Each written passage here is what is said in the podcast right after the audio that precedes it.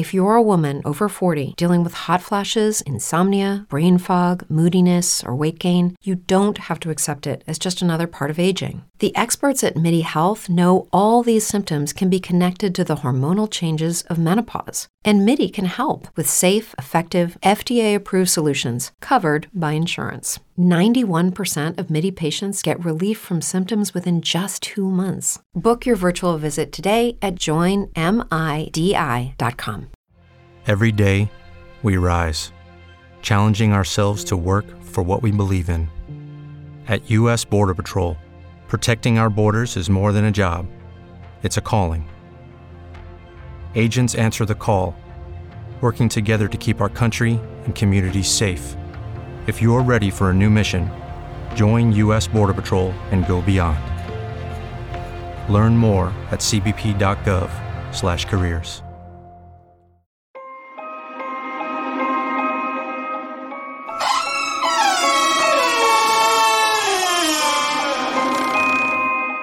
Welcome to the Paranormal Stakeout radio TV show with Larry Lawson.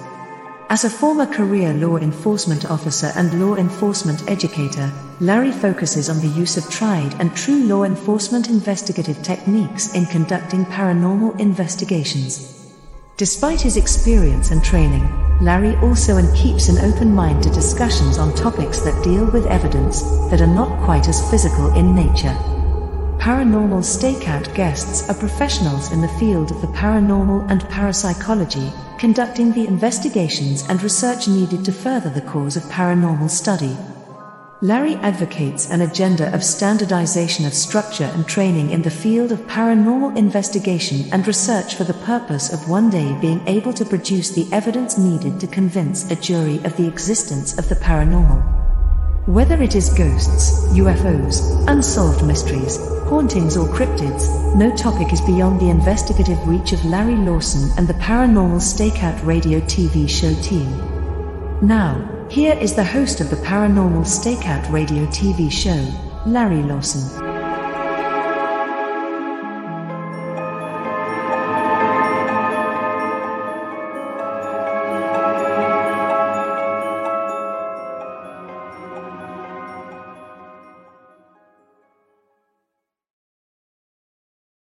And good evening, everyone, and welcome back to Paranormal Stakeout. I'm your host, Larry Lawson, coming to you from the headquarters of the Florida Bureau of Paranormal Investigation and Indian River Hauntings in beautiful Vero Beach, Florida. And uh, wishing everybody out there happy holidays. I hope you had a wonderful Christmas and you're going to have have a great New Year. Make it positive, think positive, because there's just way too much negativity in the world. Uh, if you'd like to find out a little bit more about me and my team, you can check us out at paranormalfbi.com or indianriverhauntings.com. You can also check out our YouTube channel at Indian River Hauntings 2341. Uh, you can uh, email me here at Paranormal Stakeout on the X Zone Radio and TV Broadcast Network by going to Ghost Guy at paranormalstakeout.org. And if you do that, send me some questions, your thoughts and comments. I would love to bring them up at the beginning of uh, each show. So uh, send me a note, say hi if nothing else, and uh, we'll introduce you on the show. Uh, you know, we we have a lot of interesting guests in the show, and at times I just like to get back to the uh, the homegrown stuff, and that's what we're going to do tonight. Some of the folks that are in the field doing doing the legwork when it comes to paranormal research and investigation. Tonight I have uh, Ron and Liz Reed. They own uh, own they operate and uh, head up Paranormal Society of Bradenton in Bradenton, Florida. That's on the other side of the state for me. Uh, Ron grew up in Indiana and has had many childhood experiences involving the paranormal.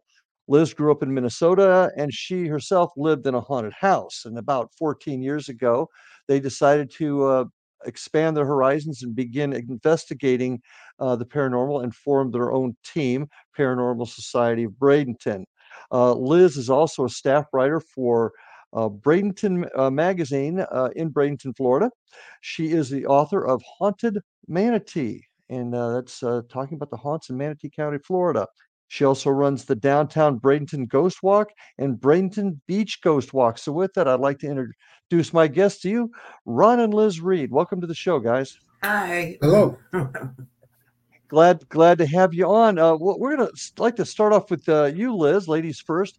tell Mhm. us a, a little bit about how you became involved in the field, uh, became interested in the paranormal, and began investigating. How did you get there from a haunted house in Minnesota? It's, it started when I was six and we moved into the house that we lived in. And mm-hmm. every night I would have a male presence right there. I could always, couldn't see him, but I could always feel him. And eventually he ended up sitting on my bed every night. You could actually see the indentation and you couldn't move your legs. And then mm-hmm. one night he made an appearance and I saw who he was. And I did some research as I got older and found out he was the owner of the house that built it. His wife had died, and then he committed suicide because he Oh. wanted to be with her. Um, so, as you know, I always always had a fascination for cemeteries, and I always go there and read books and have my quiet time there. But the more I got, the more I just got, you know, what happens to you after death? So the more I thought about it, the more I wanted to do some you know, investigating on my own to do things, just find out what people were saying is true or not. You know, I wanted my own opinion. So that's did you started- do? Did you investigate at all uh, prior to uh, getting married to Ron, or did you just, guys? just a little bit on that house that we lived in. That's pretty much it. Yeah. Okay. And uh, Ron, tell us how you became interested in the field. Uh, it started when I was young. I, I would say, you know, six, seven.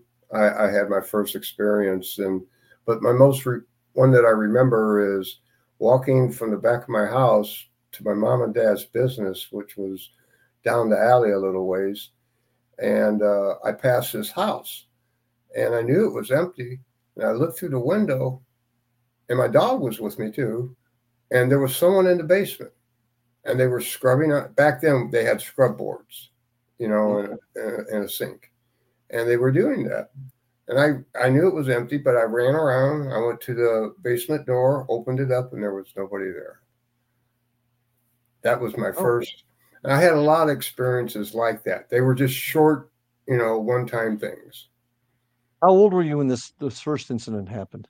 that i was i was actually seven then maybe eight the Seven, very okay. first incident is when i was very young Mhm. and that was a uh, uh, I got a I had a play telephone and it rang. I picked it up, and there was somebody on it, and it was my dad, and my dad had just died, and he told me to go outside, and I did, and my dog followed with me, and uh, he he took care of me. You know, my dog did, and Mhm. my brothers and sisters. I was the youngest. They all came and got me and brought me back into the house. Wow, That's pretty significant. So you, you were young when your father passed. That's Yeah, I that's a was six. significant. Yeah. yeah, a significant experience. So uh, I know Liz is a writer. What do you do? Uh, Me? uh, I'm yeah. retired and I'm retired and I hunt ghosts. Oh, there you go. What'd you do before you retired? Uh, I worked at uh, a steel mill, U.S. Steel. Oh, it's now okay. USX in in Chicago, South Chicago and Gary, Indiana. Okay.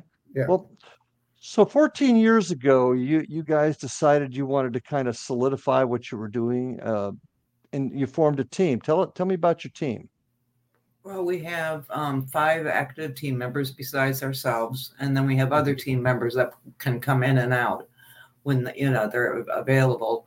Um, we are like a little family. We try to make it a little family. Um, each of us has a specialty. Um, our tech guy is perfect in you know the, analyzing and debunking things. We have somebody that's a sensitive that does seances for us. He's real good. We have two that um, lead investigators that are really good. And then there's Ron and I. Yeah. It, it used to be just me and her, but Yeah. then other people really wanted to get into it. And we went through a lot of people. The team we have now, we've had for several years. hmm Yeah. So, Ron, do you have a specialty yourself, or an area that you uh, investigate specifically yourself, or a I point of take- interest, I should say? I, I take care of the equipment. all Mhm. equipment's at our house. I take care of it. I I uh, help set it up. I um, I man I stay at the base, you know, and watch the monitors. Uh, I do have a disability now, so Liz and my team are the investigators. I just do the monitoring and uh, letting them know what I see if I see something. Uh, you do the heavy lifting. I got. I got you. Yeah, I don't do any of the heavy lifting. So, Liz, do you have a specialty yourself that uh, you add to Oh. the team? Yeah, I can feel the spirits when I walk in a place, and sometimes I hear them. Yeah. Okay. Um, so you're set. You're sensitive. Yeah, and when um, James, our seance guy, and I get together, you have to watch out because him and I can stare at a, a REM pod and actually lift the REM pod up or move it back and forth to each other. You've Yeah. actually physically lifted the REM pod to each other. Yes. Mhm. off the Wow. ground, about, about a half an inch off the ground. And then at that after that, then we'd just I'd look at it and he'd look at it and we'd stare at it and we'd just go back and forth. Like I'd send it to him, he'd send it back. Have you ever caught any of that on camera? No, our camera guy screwed up that night. We- Big yeah. time. I was so upset. Wow. well, Somebody actually walked in front of the camera, the first, the, the, the stationary camera. Someone was standing in front of it. The camera guy, because we have another camera that we use, you know, uh, uh, night vision camera, he f- forgot to turn on the IR light. Hmm. So there was, you really didn't see nothing because it was dark. Well, and that's the way it always seems to go. Things happen when they occur. Have you ever get, have you ever wanted to recreate that? That would be a very yeah. amazing experiment. Yeah. So, when, uh, when those two get together, it happens all the time Yeah. with different items. Yeah. You know, Mm, uh, yeah. we like we, Yeah, him d- and I like to be doing things like that together. It's, it's uh, kind of cool to see what we can do, you know. Well, I think that that says a lot about uh, one of the theories that I work with, and that's the power of the human mind. I mean, there's been Mhm. so many experiments and things that have happened. Yuri Geller, I don't know if you remember Yuri Geller. He used to back in the 70s. He was famous for bending spoons and things like that. oh that. yeah, yeah. Um, but but you know, the power of the mind uh, is still is still un, not researched enough, and we don't know what it can do. I would really encourage you to uh, set up a specific investigation or what during an investigation actually film that because I think that would be very powerful for the world to see. oh yeah. Uh. Yeah, so We've been trying to so- catch it. Yeah, you should, you should see the video of the seance we did at our house here Yeah. with him. the door actually closed. The, actually, he asked the good spirits to come and the bad spirits to leave, and our Mm. garage door going to the into the garage from our porch opened up when he asked him to come in, and slam shut when he asked him to leave. uh, did you, you got that on film? That, Yeah. Oh yeah, Yeah. Oh yeah, that's that, It's- that's So, what I'm saying. that's on our Facebook page. Yeah. Ah, okay, very, very good.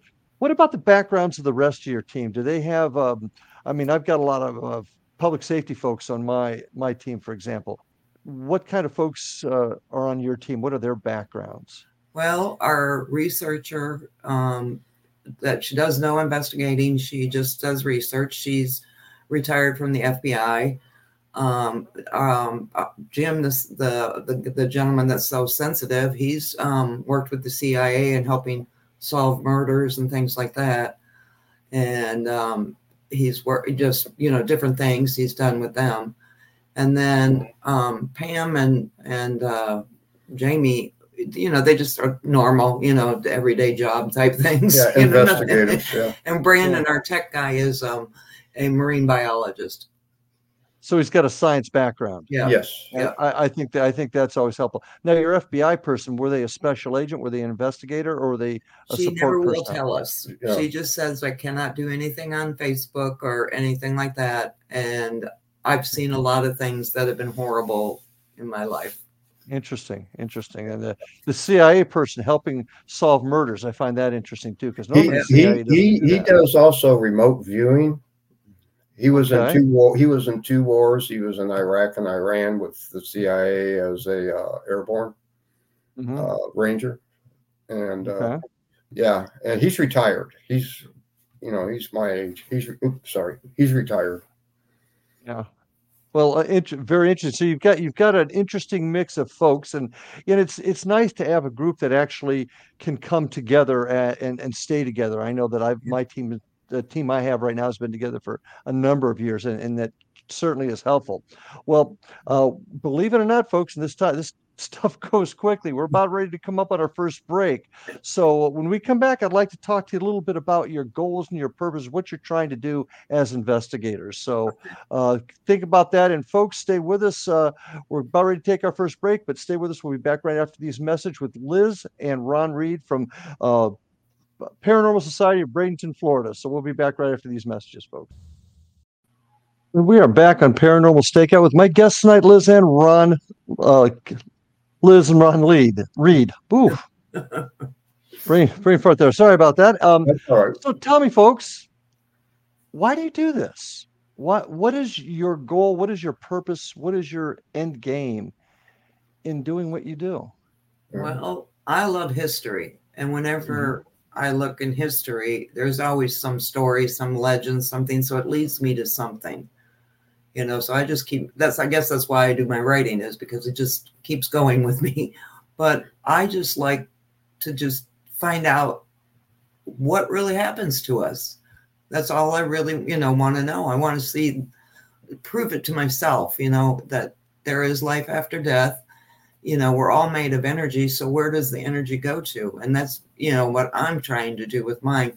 And i just want people to understand that we're not crazy you know some you know some people do think we're crazy. I'm crazy but yeah. well i mean yeah we're all crazy in this world but i mean as far as being a lunatic running around you know and stuff like that we do this you know and we're very serious about it. Yeah.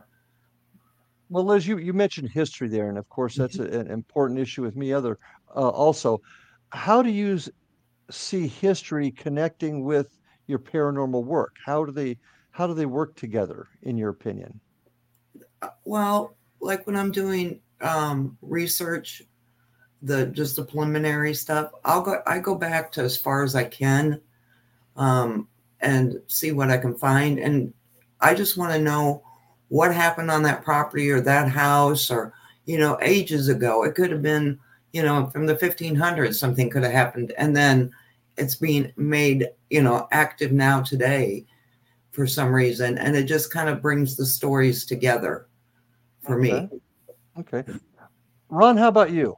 What's what's your goal here? What's your purpose for doing this? My pur- my purpose is like hers, but I, I like evidence. You know, so that's where the science comes in. You know, mm-hmm. the meters, the tape recorders, the cameras, uh, you know, the digital recorders and digital meters.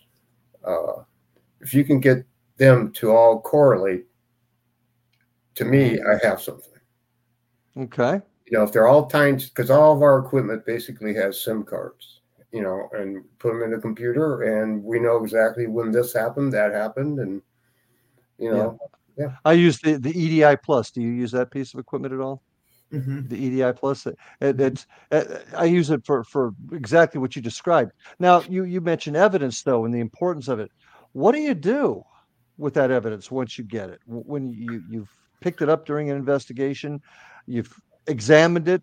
What do you well, do with it then? If it's a homeowner, we we mm-hmm. we take it to them, you know, a few weeks after, uh, mm-hmm. after we go through everything, and we explain to them what we found or what we didn't find.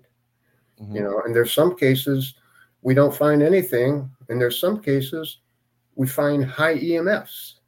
And uh, I, I did a case not too long ago where it was all high EMFs. It was a veteran. He had a nice little uh, studio condo, and he was going crazy. And they were going to put him on pills. And what, what was he seeing? What was he experiencing? The bottom of his bed sheets looked like there was an animal underneath it. His mm-hmm. clothes mm-hmm. would sway back and forth in the closet. He could see all this from his bed. It's a little studio. And when he mm-hmm. looked into the bathroom, he has clothes hanging and he could see the clothes in the wall like a wave. And his TV went off and on. Yeah, yeah. And the, okay. yeah. and the TV so, off and on. So you investigated. You found a high amount of EMFs in there. What did what did you end up determining happened? Uh, well, the headboard was you know 40 EMFs, very high, where his head was laying, and mm-hmm. there was an outlet down below I took the outlet cover off. I looked at it and I said, "Oh my God, this wiring is as old as the building." and the building was built in the 20s. Oh my. Yeah, one of the Okay. oldest condos still on the Burlington River. Mhm. Yeah, and uh, but the condo agreed to fix the problem. mhm. So So, there, but what, what was your conclusion? What was your conclusion on that case? Because I think that's my very conclusion important. was he he was hallucinating. He was hallucinating. I kept the camera on him all night Mhm. until the next morning. I told him just hit the button, shut it off. And he said he saw his bed sheets, you know, the bottom of them moving. And I said, "Uh, "There's nothing on camera." And I said, "You're hallucinating." Well, for folks for folks that aren't haven't done a lot of investigating, Mhm. explain how those high EMF readings affected what he was seeing. The the. The high EMFs, you can look it up, you can Google it. It, it has a number of effects, and hallucinating is one of them. It messes with your mind. Uh, you know, just like these big towers they're putting up everywhere, and they say, be careful, you know, these 5G towers or what have you. Uh, if you don't live near them, you know, they say. Mhm. Uh, Mhm. That's So that he was living in a fear cage. Basically, the EMFs are causing him to hallucinate. It's been proven that yes. that high readings will create people. They'll feel paranoid. They'll see things. They'll experience things, headaches. So Yeah, that get- is. I get the headaches when I am in my EMF area. Yeah but see, I think that is a a great example of how your work has actually helped some. Mhm. You- Mhm. you- he, he understood when you explained it to him. He's very he's on. a very smart gentleman. You know, he's a vet. He's comfortable where he lives. He was actually relieved. He yeah, he was relieved. You know, and Mhm. once he it, it's been a, about three months, but I, I'm sure they started working on the problems because they said that he did they did something to the outlets and they were going to do something with this one wall that where it was 137 and Ooh. I traced that wire with my digital all the way back to the fuse box. But the, the important the important point here, I think, is you debunked it, you solved his problems, and it was nothing to do with the paranormal. And Nope. I think that that whole issue gets forgotten about sometimes by teams that are so interested in finding something that they don't look at the obvious natural or man-made causes. So, uh, you know, I applaud you for that. Yeah. Um, but what do you do with your evidence? Just so you've collected the evidence on a case, whether you've gotten something or you haven't gotten something. Do you keep the evidence? Do you maintain it? Do you compare it with other cases at all? We we keep the evidence. We give a copy of the evidence to either the homeowner or the business or whoever, whatever place we, even if it's a public place, we still give them a copy of it, and we always compare. Like, oh, wait a minute, that's this looks familiar, and we'll go back and look through to see if it's happened to us before. Yeah. So do you, you store it on your computers or uh, keep it? yeah, your we have a backup. Yeah, yeah. Yeah. Okay. Yeah, and and we we always get permission. Yeah. You know, we Right. never we never go into a place without getting permission. Yeah, they have to sign a release for it. Let us put it on. So what do you tell folks that you can do for them? Try to at when least they when they they they, they, come to you and they say i've got a problem like the, the the Yeah. referral i gave to you i've got a problem can you help me what do you tell them you can or you cannot do for them Well, usually I talk to them and um, find out what's going on, and we'll get with them and see, have them walk us through the house and see where the hot spots are. At the same time, we're carrying the EMF meter to see if there's any high re- readings, so we know where the high spots are. And so we do that. We talk to them, and then we'll say we can do an investigation to find out if there is something here and who it might be. Um, we can offer to do a cleansing after or before if you don't want the investigation. But if it's something that's out of our realm of doing anything, we bring in a shaman and he works with the house and the people and does whatever he can to get rid of it. okay Yeah. uh, do you do the cleansings yourself Yes. Yeah, we'll do. s- Yeah, how do you how, where did you get the training to do that because a lot of folks a lot of folks do it but they've watched it on youtube yeah. and that that worries me a No. little bit no, I get well, I was trained by somebody that's a Wiccan Okay. So, so she and she's actually one of our team members. So Yeah. Uh, Her, and- and her, you know, it runs in her family for generations. So she, you know, her and I usually do it together when we do a cleansing. Background. Okay, interesting. Um, Liz, you were talking about the history in houses before and, and, and finding out what happened on the land. How often do you think that the uh, manifestations, we'll, we'll just assume at this point you, you've not been able to debunk them. How often do you find that the issues are with the land and not the structure itself? Mm, maybe half and half. depending on where we're at. I mean, if it's out in the country, Yeah. like we've done some out in the country, and um, that definitely was land because there was an Indian burial ground, and they built the house on top of it. and Yeah. that- you know, so that was sound- definitely, you know, things like that. Um, it's harder when you get into cities unless you can really get some background research on what happened around there. Mhm, But we try to do our best to, you know, like I said, I have the uh, the woman that you know worked for the FBI. She does a mile radius research for you know as far back as she could go. Yeah. And so we have something to go with, you know, and we try to keep it to ourselves. Or I, I don't even tell Ron half the time what the report. And I don't even always read the report. I just wait till we get done and compare what her report is to what we found. Yeah. And to see if anything matches up. Do you ever, Ron, I'll ask you this question. Do you guys ever share with your teammates what activities going on in the house, or do you share with them anything about the history of the house, like uh, who owned it, uh, when it was built, things like that? Do you share that?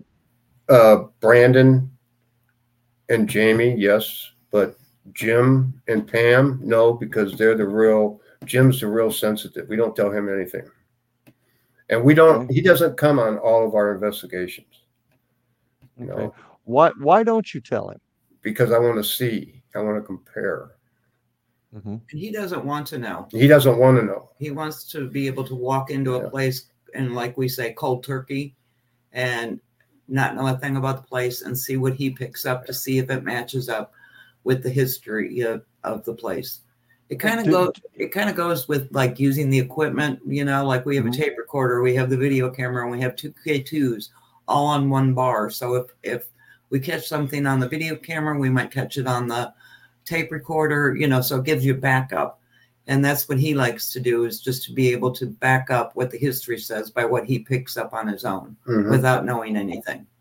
Now, when he goes through, does he stop and say, "Oh, I see somebody in that corner. Oh, I feel somebody up there uh, on the stairwell," or does he keep it to himself and just maybe tell you? He goes- He, he goes through. We let him go through by himself Yeah. first, Yeah, he goes off by himself. and he walk does a walk through. Then he comes back and gets me and says, "Liz, come with me," you know, and I go with him. And he says, Well- "Do you pick anything? up. You feel anything? You know?" Okay. And that's Well, we're we're about to take our next break. This the hour's going quick, so folks, stay with us. We got more to talk about on Paranormal Stakeout with my guests tonight, Ron and Liz Reed. So stay with us. We'll be back after these messages. Welcome back, and uh, my guests, Ron and Liz Reed. Interesting conversation. I, I do want to go back to um, our last conversation just for a quick second here. Mhm. Mediums, the, the the medium, the sensitive that you Mhm. use. How do you think he does it? How do you have a theory or, or, or a thought on how they're able to do it? Jim, I think, has been trained through Mhm. everything that he's been through. I, that's what he did. Uh, and his He was the remote viewer. yes, yes. Okay. Well, I, and, and He's a very quiet guy. mhm, Uh, again, like the lady who does our research, he's not on Facebook. He's not any, anything else. He's not supposed to be. He found us on our page and just said, Mhm. "I was brought to you," and that's how we met him. Okay. Well, there's once again, we were talking about the power of the mind earlier in the show.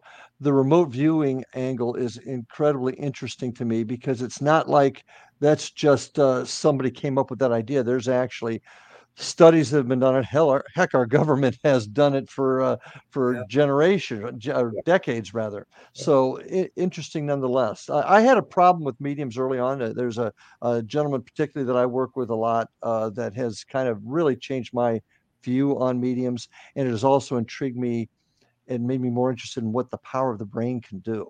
Yeah. Mhm. And so that that's all that's fascinating. But let's uh, let's head down another little path here. I'm I'm interested in what you think, where you think the uh, world of paranormal research and investigation are heading. Where are we at? Where are we going? What are some of the pitfalls you see out there waiting for us? The TV shows are the pitfalls. Yeah, TV shows. It's nothing like what. t- Oh, what This is true. like 13 years ago when or 14 almost now when liz and i started uh there wasn't too many people that were into this now you can buy everything on amazon you can buy everything on you know ebay uh yeah.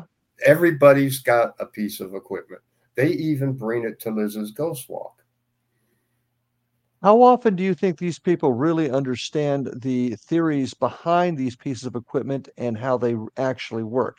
How often do you Not think they very actually know? Not very often. Not no, very I have to. I had a 12 year old the other night um, that for Christmas he got the ghost walk and he got equipment. He, he got a spirit box. He got a REM pod. He got a, a tape recorder. He got a K2. Now, that's a lot of equipment for a 12 year old. It's a lot of equipment A for lot of us, money. you Yeah. know? yeah And Yes. he did not he did not know how to do anything with it he just opened it up that day was playing around with it so we played with it a little, bit but i told his parents i want him to know how to use this correctly. So would you mind if some of our team members and i come over take him to they live out close to a, a cemetery and just take him in there during the day with you and show him how the equipment works so that he understands it and can operate it correctly, you know, and not get excited, you know, about something that may be there and may not be there, you know. or I, I just I just want them to understand how it actually does work. You know, Ron, go ahead. uh, Go ahead. and Ron. you know another thing you know several times a year we give lectures at the local libraries and we get like 35 people every every night we're there Mhm. you know and they want to know how to use the equipment they they want to they want to know more about it so there's a whole lot of people getting into this Well, then, then what do we do to solve this issue? Now, I have a particular theory. There, there's, there's some of us, and and uh, either, all all sides of it are fine. But there are some people that just want to do it for the thrill of the moment, and there are other folks that uh, want to do it for the value of the research of it That's- to try to find the answers. yeah So, how do we get folks to understand, first of all, what side of the fence they're on and how seriously they need to take the equipment? The training, that's the, the basic word. How do we get folks trained? well well, we take them train we train people. yeah we, we, we don't you know you have to go through three months of training before we'll even think about allowing you to be working with our team because Mhm. i want to make sure that if we're on an investigation and i hand you a piece of equipment because i've got something going on i want you to know how to use that piece of equipment If- Mhm. trained you don't know how to do that you know and i want them to understand that you don't whisper when you're doing investigations you know things like that my true. main, my main thing is is please don't ever take a tape recorder to the bathroom and leave it recording we had that happen twice Yes. you know, so you know so i just well- want to real you know really think about what they're doing and learn the equipment before we can say okay you're going to work with our team Mhm. or you know a lot of people think it's just you go out there you do something and that's it Right. Well, how do you, how did you train them on the philosophies and the theories behind the equipment? Um, Yeah. yeah Yeah. For yeah example, the spirit box, why that's supposed to work and what, okay. Yeah we do our, our, our first our first part is when we have a meeting and they'll come and i'll have all the equipment out and i'll show them this is what you have to learn Mhm. from the tripods to the cords going to the dvr to the cameras you got to know everything Not where are they? You got to know what box they're in. You know, that's they got to have a a focused mind when you do an investigation. Hmm. Well, uh, I'll ask this question of you, Ron. We're really kind of using the same equipment we've been this, the, for the last 15, 20 years. As The equipment is all pretty much the same. What's it going to take to get to the next level? Now, I firmly believe that there can be a next level. I mean, people back in the uh, 18th century never thought we'd go to the moon because we didn't have the knowledge and the technology then. Well, now we do. Mhm. Right. So I think there's the possibility exists to to evolve, but how are we going to do that and what's it going to take to get to the next level? We're using the same equipment that we used 15 years ago. I know it's just different styles. There's so many Different different, styles. of pods. There's yeah, it's all different styles. Well, if if you had, let me ask you this question then, if you had uh, the ability to, to create a piece of equipment hmm to uh, prove or disprove a particular theory in the field, what would you pick? What would you develop? Something with a voice, voice box, or digital recorder to pick them up better. Yeah, Yeah, because nobody really knows how those voices get there. right. Right. Yeah. Yeah. Okay. Yeah. And you can always catch something on camera and you know, people will say, Oh, that's photoshopped, you know. Yeah. So Well, that is a problem today, isn't it? Because It people is. have gotten so good with that, and it's getting harder and harder. Uh, now we've got AI becoming a, a part of everything. hmm How long is it going to be before nothing is being able to prove, be able to prove, be proved or disproved? I know. Uh, and I, th- I think that is a huge concern, yeah. which leads me down the next road. There's a lot of folks out there, and I, I personally have a bugaboo with folks that say they can do something and they can't hmm or maybe they think they can do something that they really aren't able to. Maybe their heart's in the right place, but they really aren't trained, or they're just charlatans. hmm Have you folks experienced fo- uh, individuals in the field that have gone out and have tried to um, pull the wool over people's eyes? oh yeah. Yeah, Yeah. yeah, yeah. We yeah.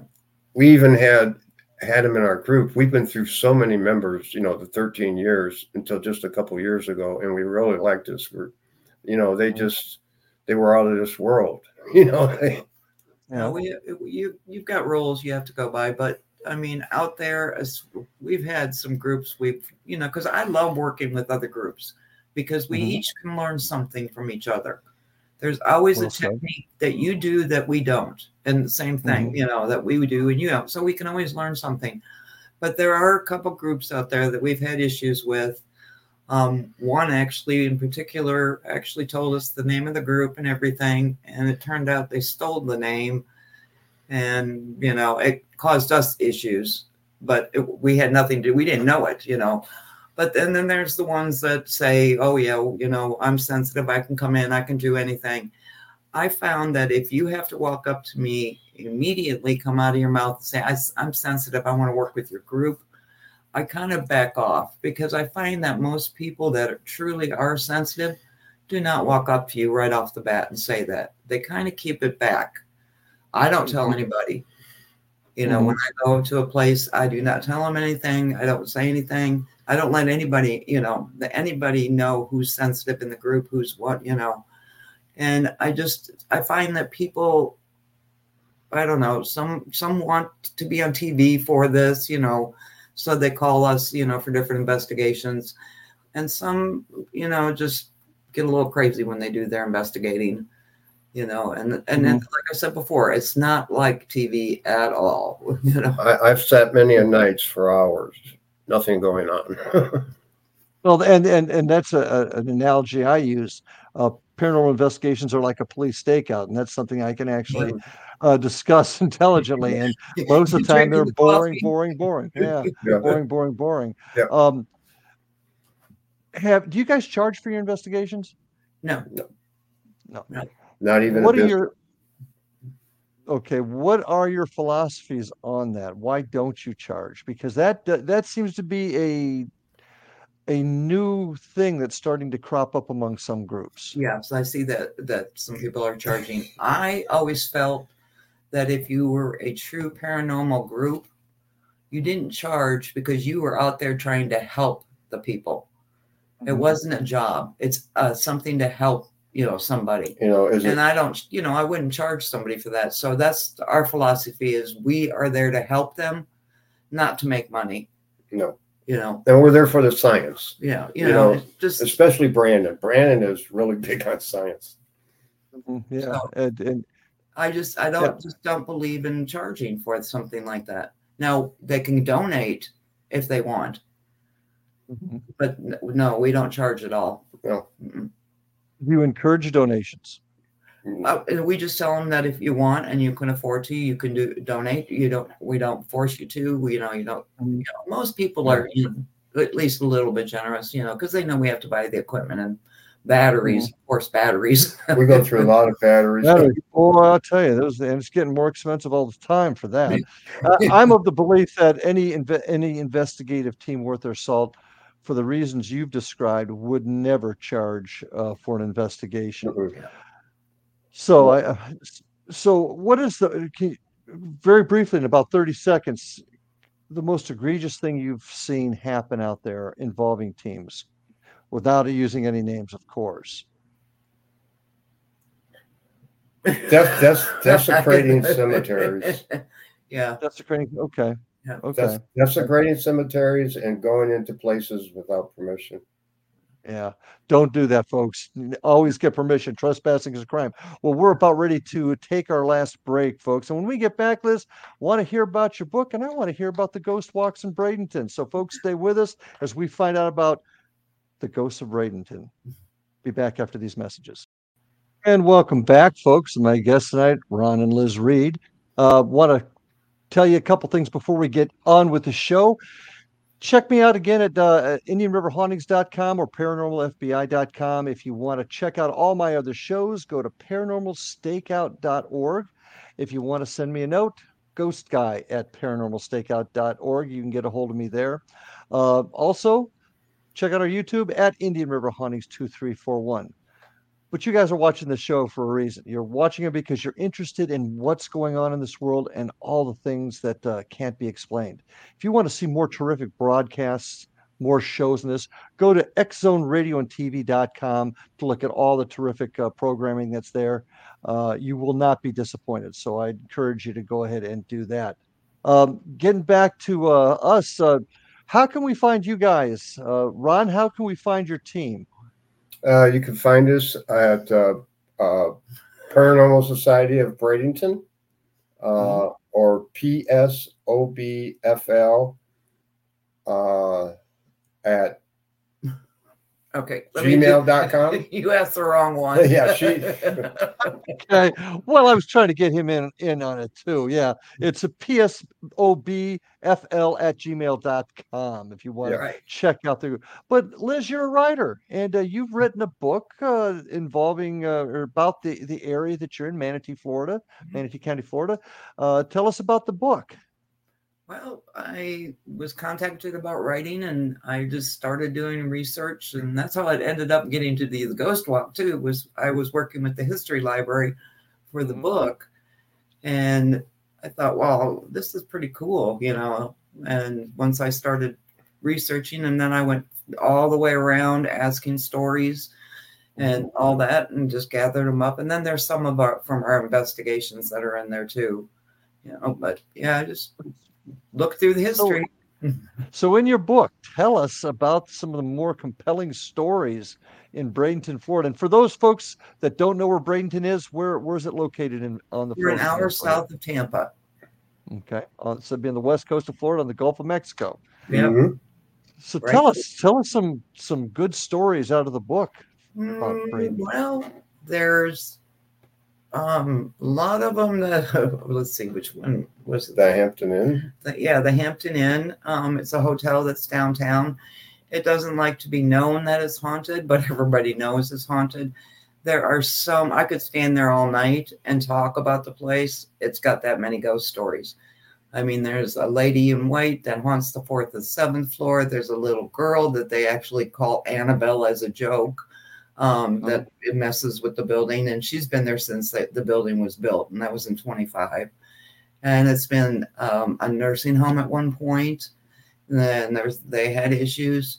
Um, there's always they can always hear a band up on the very top of the building playing and people laughing and partying. Well, that doesn't go on nowadays. And even when it was a retirement home, it didn't go on. It only went when it was prohibition during the at the hotel time during the 20s. Wow. So that still goes on today, you know, and the little girl likes to mess with you when you're in the elevator. You know, she'll open and close the doors and won't let you go to different areas. There's a gentleman that walks in the lobby at 2, 4, and 6 a.m., jingling keys and whistling. There's just a whole lot of things that happen in that building. Yeah. It's- So you'd recommend that hotel for anybody? Oh, yeah. Yeah. And I that- always tell everybody, you go, you call me, I'll bring the equipment. Yeah. okay. Um, so all the stories there. What's your favorite story in in the book? If you In the book? share that with us. Yeah. Um, Annie's. Well, yeah, we did do um, a story about a baker's a, a husband that had passed away, and um, Claire Isabel on the voice box. She went in the house and brought out a glass and handed it to Ron, and I said, "Carl, can you tell us what Ron is holding?" And out Claire Isabel it comes out says, "It's a glass. It was his rum glass that he had his scotch in every night." Yeah. and that's and so that was pretty cool that he was telling us that that's that's his glass yeah you know so you that, actually got that was got that in the book. oh yeah Mhm. yeah Oh, excellent, excellent. so he's, Now- he's he was pretty active that night yeah So you know, in addition to the book, uh, obviously you just mentioned the book uh, opened the door for you to start doing the walks. Let's see, it's the downtown Bradenton Ghost Walk and the Bradenton Beach Ghost Walk. So you do Mhm. two of them. How often do you do them? um i do them when i tuesday through saturday um when anybody calls and buys tickets we go you know Okay, so it's on demand. yeah Mhm. And uh like i said i just did one with the 12 year old the other night which i had a blast with you know. And i do not make them scary because um, i like kids to be able to come. And a lot of times i'll have parents they'll bring their kids and say you know they're always talking about imaginary friends so i thought this might be fun for them. And i always tell them don't don't always think they're imaginary. They might be real you know That's one solid uh, common theory out there that youngsters whose mind aren't cluttered with the world around us can see a whole lot more than That's we can. right. So, yeah so why do you do the walks? I know you got interested from from researching the book, but what's your your motive for doing Well, it? first off, um, that helps pay for equipment and batteries. That helps raise That's, our money. that's the Um, true income of the paranormal yeah, paranormal so that's society. that, so that's Yeah. why you know we don't have to charge or anything, you know. Um, and the other thing is, is I want because on my walk I give them a K two to work with in a couple spots and let them communicate with the spirits. I want them to get a taste of what it's really like of what we do, um, so that they understand more of how it's done, you know, done on the investigation and things like that. And then I like just to tell them about, you know, the area. There's a lot of people that come that you know, live in Bradenton that don't know a lot of the underground history of Bradenton. So I find it funny when I'm telling them something and they're like, "What?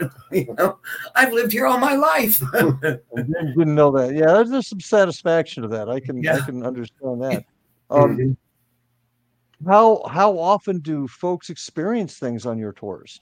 um, the day, usually every night Downtown. downtown every night. Down- Um, the beach one, um, I have. I'd love to take you on that as being a retired officer because I have one that is a spirit that is. Um, she actually was um, supposedly committed suicide, Mhm. but there's so much that's come out that her mother paid for private investigations. Like she has the imprint of a wicker chair on her butt but how could she hang herself from the shower head and sit on that chair after she's dead to get that imprint you know that's there's different things that, and and it's really amazing because when we get to her spot i'll tell her i'll say sheena we're here tonight. You know i send everything to your mom and she always tells me to tell you I lo- that she loves you. And sometimes she will take the k2 meter and make it um, go off like a heartbeat instead of just lighting up it will go off like a heartbeat and it's really kind of neat But I mean, I, I told her mom, I said, you know, there is in history that a ghost did solve their own murder. So if this helps, you know, Yeah, her mom I'll, I'll gladly give it to you, you know. her mom lives in Tampa, so Yeah. she doesn't come down here too much. She's afraid to go over the bridge. Oh, So this is a fairly recent murder. This is not an old Yeah, this historical was one at two- all. 2001. Yeah. Hmm. Yeah. Mhm. That's what happened. So how uh, you do them every day? Do you do them all year? And how year often? Uh, Yeah. how often? Uh, how many people do you take out a week? I guess is, is a great since you don't have schedules. How many do you take out a week? And and have you found the other part of that question is have you found that it's waxed or waned depending on time of year Yeah. or interest? School, September and August, September, forget it. It's it's quiet because everybody's getting ready for school and stuff like that. So it's quiet. And it's quiet at the end of season for about a month. Mhm.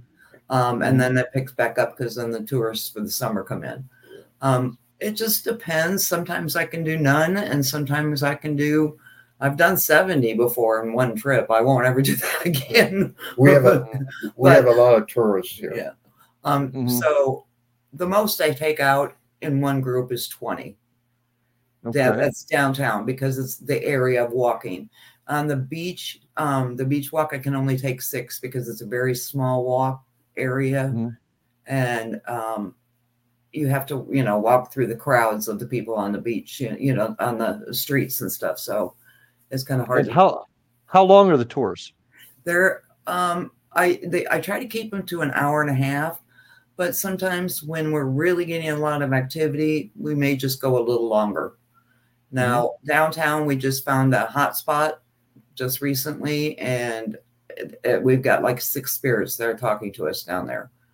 So it that, it kind of makes it go just a little bit longer now because we're all excited about we're trying to find out who everybody is, you know, and um, you know where they came from. So Well, how do folks find you? Find out about the walks? How do they contact you? Um, well, Um, they can Google um, Downtown Bradenton Ghost Walk, or they can um, Paranormal Society um, at WordPress.com, or they can give me a call at 941 704 0621.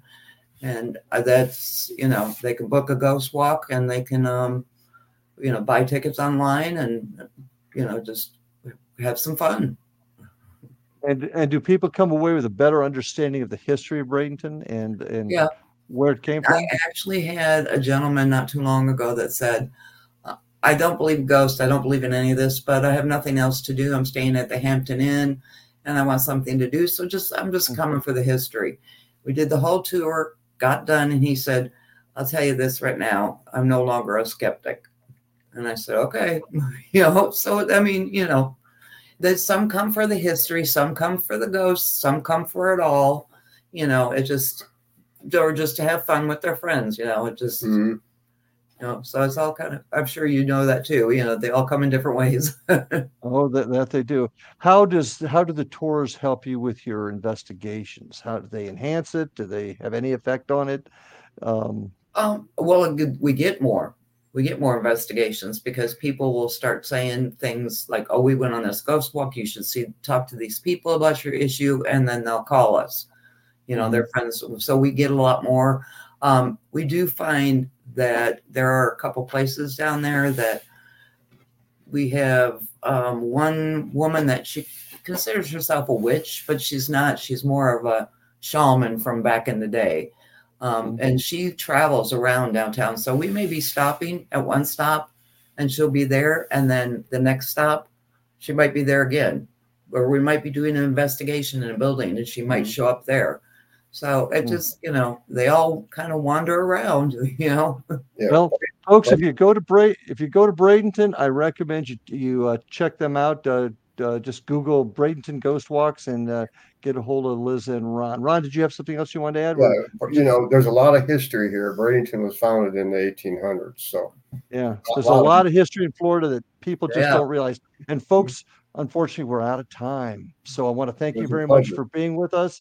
Thank you so much for sharing. And folks, enjoy the holidays. New Year's coming. Uh, let's make it a good year. Let's make it positive. Pray for peace and be a good example to others to help perpetuate peace and goodwill towards others. So I wish you all a happy new year I hope you had a great holiday. Hug your family, give those kids a, a big kiss. And until we get together again, I'll see you on the other side. Have a good night, folks.